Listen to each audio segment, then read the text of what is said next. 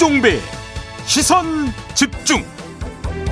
여러분 안녕하십니까? 김종배입니다. 12.12 쿠데타를 일으키고 5.18 광주 민주화 운동을 유혈 진압했던 전두환 씨 어제 사망했습니다. 끝내 진실된 사과 한마디 않고 추징금도 완납하지 않고 사망한 건데요. 오늘 3부에서는 그의 죽음이 우리 사회에 남긴 과제가 무엇인지 자세히 짚어보겠습니다. 국민의힘 윤석열 대선 후보와 김종인 전 비대위원장 간의 아, 관계, 초미의 관심사인데요. 2부에서 김종인 전 위원장의 측근으로 분류되는 분이죠. 김근식 전 윤석열 캠프 비전 전략실장에게 그 속사정 자세히 들어보겠습니다. 11월 24일 수요일 김종배 시선 집중 광고 듣고 시작합니다.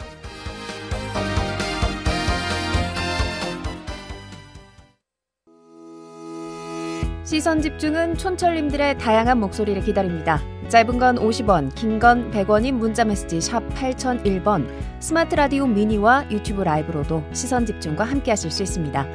믿고 듣는 진품 시사 김종배의 시선 집중.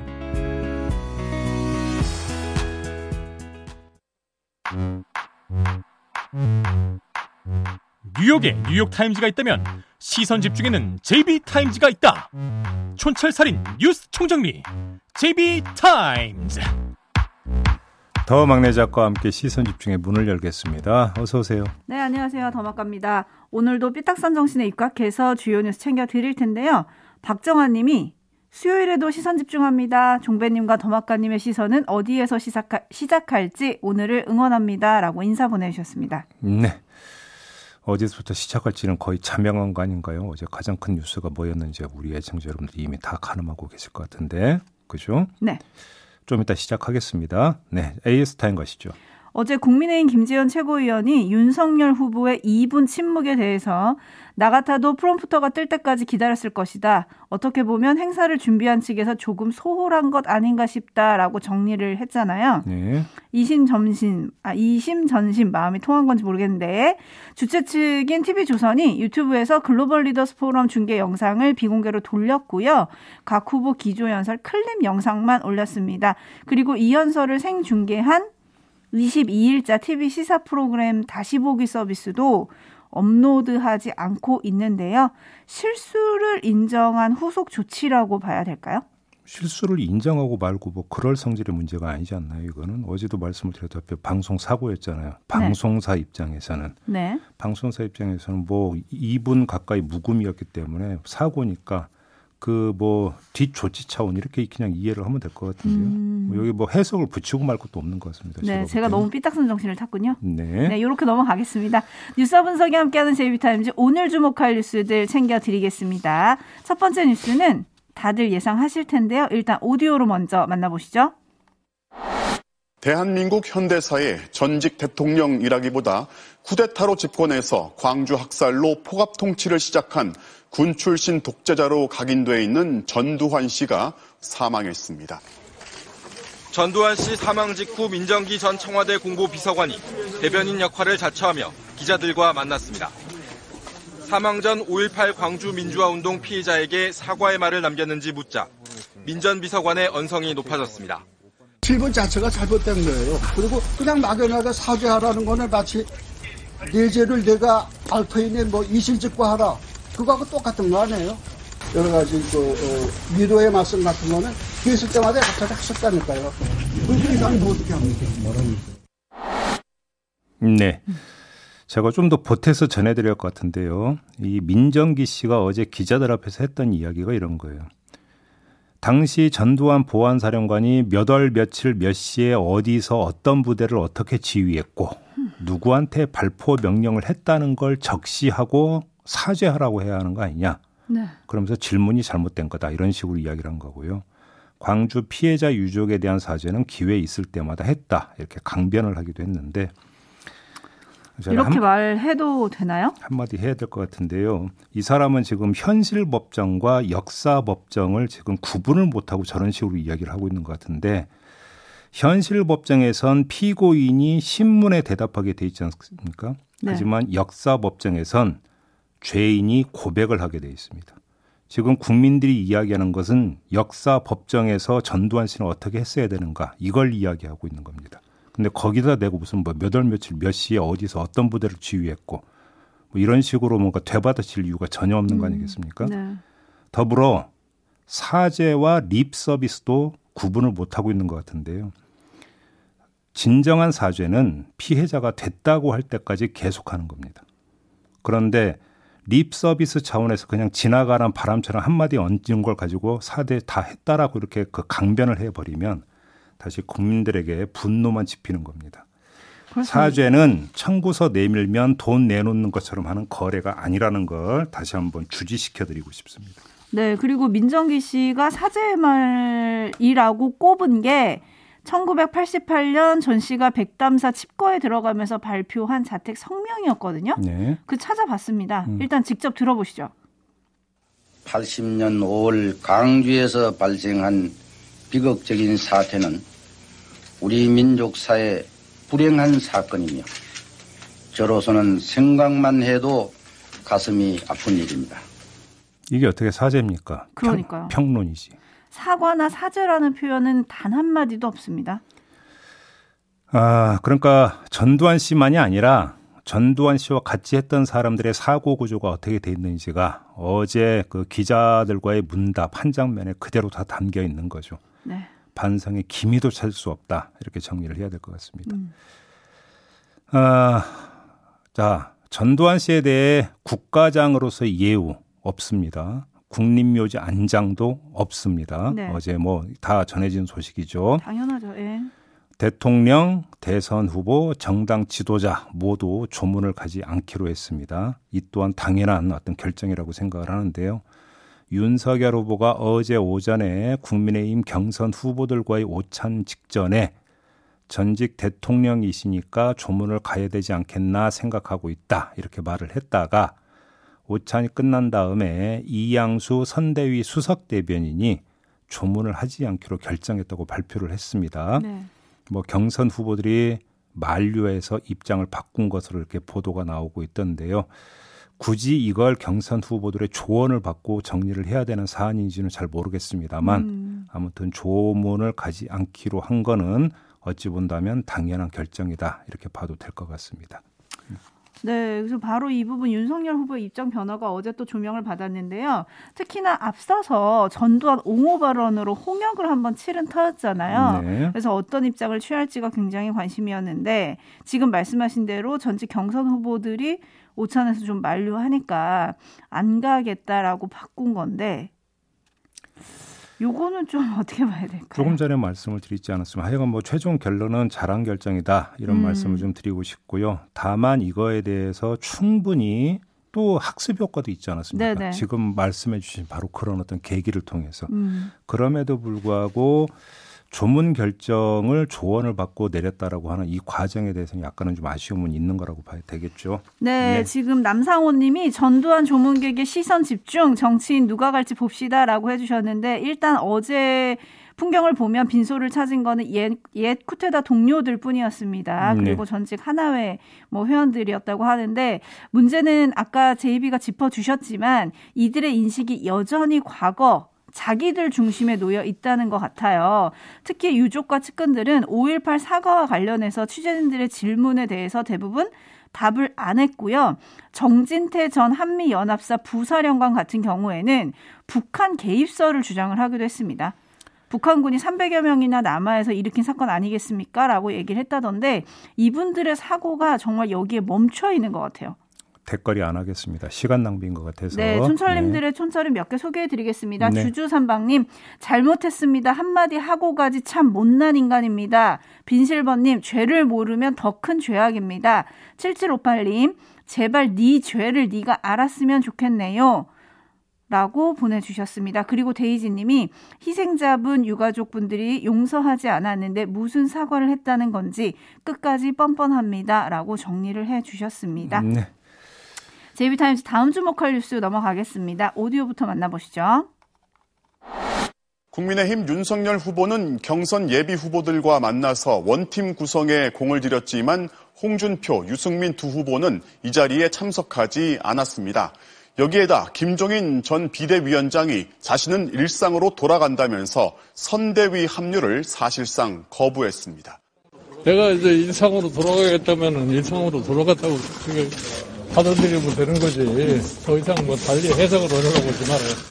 윤석열 후보 역시 그 양반 말씀하는 건 나에게 묻지 말라는 날선 반응을 보이기도 했습니다. 우리 김 박사님께서 뭐 며칠 생각을 하시겠다고 하니까 저도 기다리고 있는 중입니다.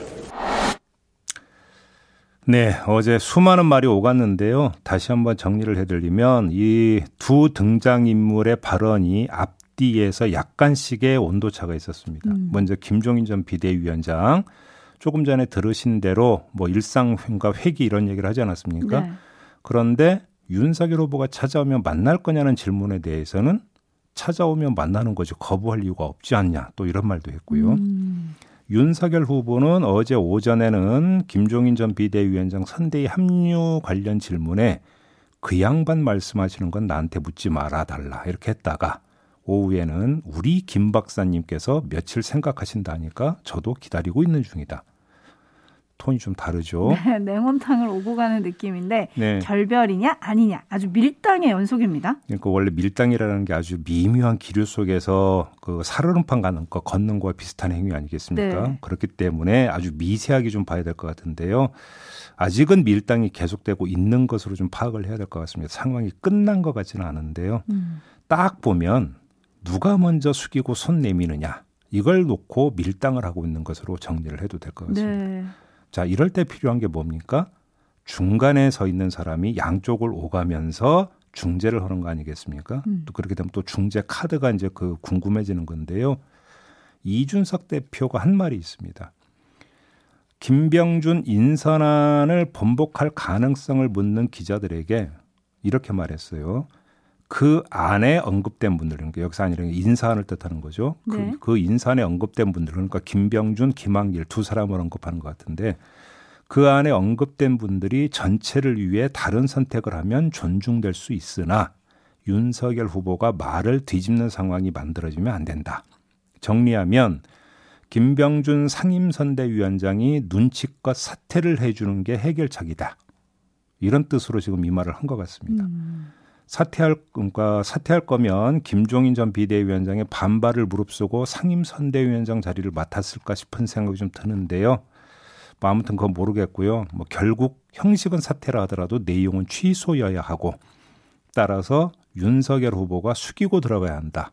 이런 주문이 여기에는 깔려 있는 것 같습니다. 음. 다시 한번 정리해드리면 김병준 위원장이 자기가 먼저 그러면 용퇴하겠다라고 밝힐 가능성이 별로 없을 것 같고 그러면 윤석열 후보가 어, 정도껏 김병준 위원장에게 사인을 줘서 사퇴하도록 해야 김종인 위원장이 돌아올 수 있다. 뭐 이런 판단을 이준석 대표가 한 것 같아요.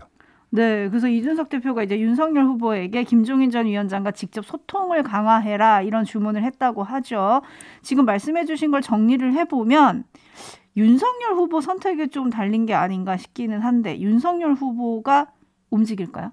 그러니까요. 제가 보더라도 윤석열 후보가 이제 그 결심을 어떻게 하느냐가 가장 중요한 건데 그래서 조금 전에 전해드린 이유가 거기에 있는데요. 그 양반에서 우리 김 박사님으로 호칭이 바뀌지 않았습니까? 네. 이것이 그러니까 입장의 선회가 반영이 된 호칭인지 이걸 좀 확인을 해봐야 되는데 사람 속마음을 누가 알겠습니까? 음. 결국은 그 행동으로 나타나는 것이기 때문에 그걸 좀 봐야 되는 거겠죠. 바람을 타, 바람을 가르는 티모님이 기득권이 이렇게 무섭습니다. 뜻이 비슷한 그룹 속에서도 기득권이 존재하는 것 같네요. 라고 해주셨고, 7738님이 이준석 대표도 김종인 위원장 이용해서 자기 입지 다지는 거 아닌가요? 네. 어허, 이런 해석이 또. 6747님은, 아, 전 연애할 때도 밀당은 딱 질색이었는데 이런 밀당 진짜 싫으네요라고 보내주셨고요. 음. 반면에 이게 기싸움이냐 밀당이냐 막장 드라마냐 촌철님들의 평가는 굉장히 여러 가지가 오고 있다라는 음. 걸 전해드리고요.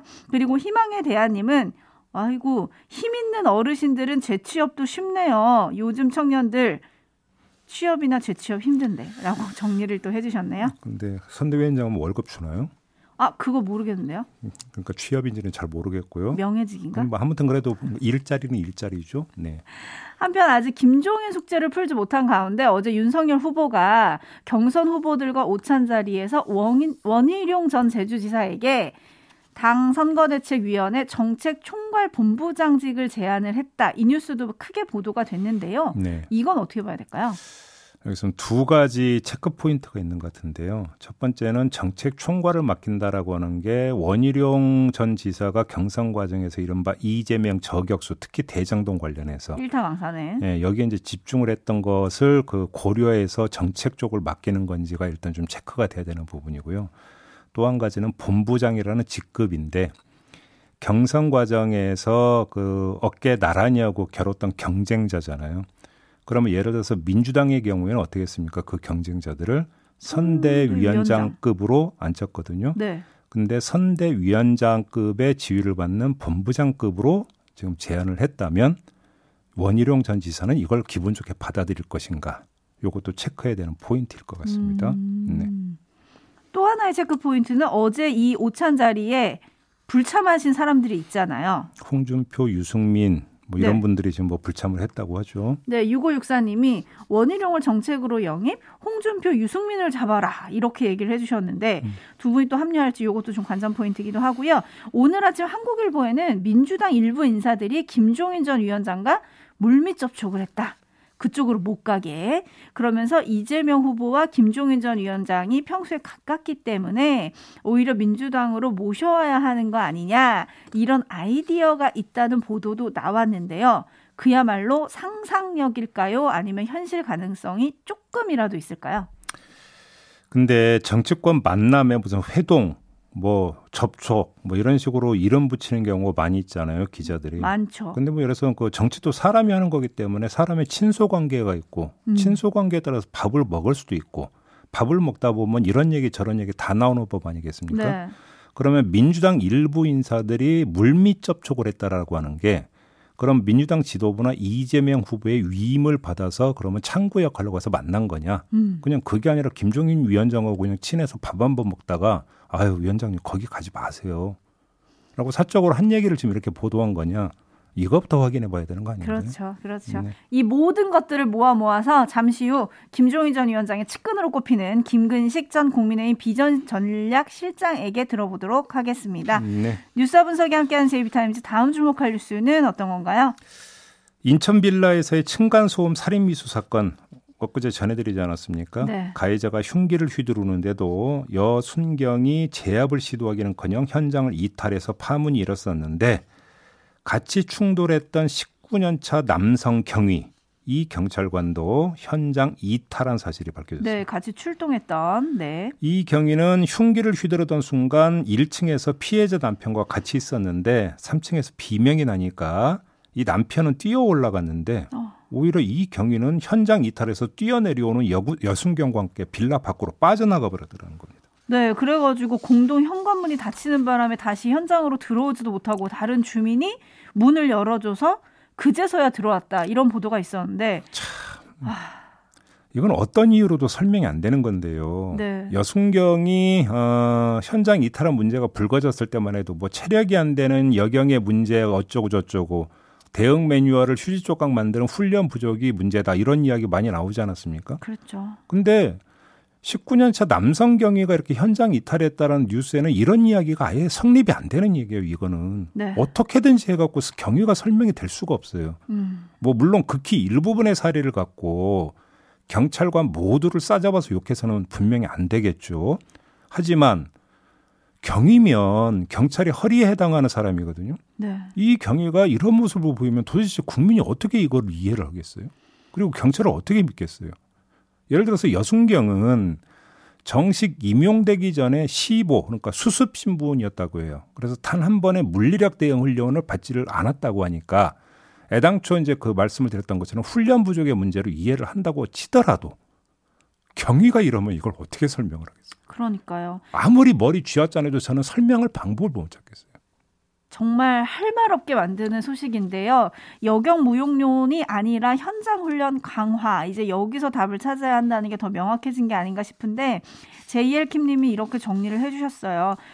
역시 남녀 문제가 아니라 직무 능력의 문제였다.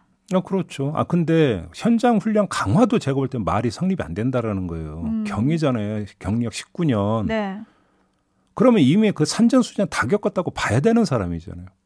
이런 행동을 어떻게 이해를 하겠어요? 그러니까 어떻게 한마디로? 이야기를 하면 경찰관답지 않다. 네. 이렇게밖에는 이야기가 안 되는 거예요. 네, 제이엘 김님이 또 이렇게 보내주셨는데요. 경위를 설명해라. 아, 경위에게 네, 설명 들어야 될 것 같습니다. 마무리하죠. 네, 담화가 수고하셨습니다. 고맙습니다.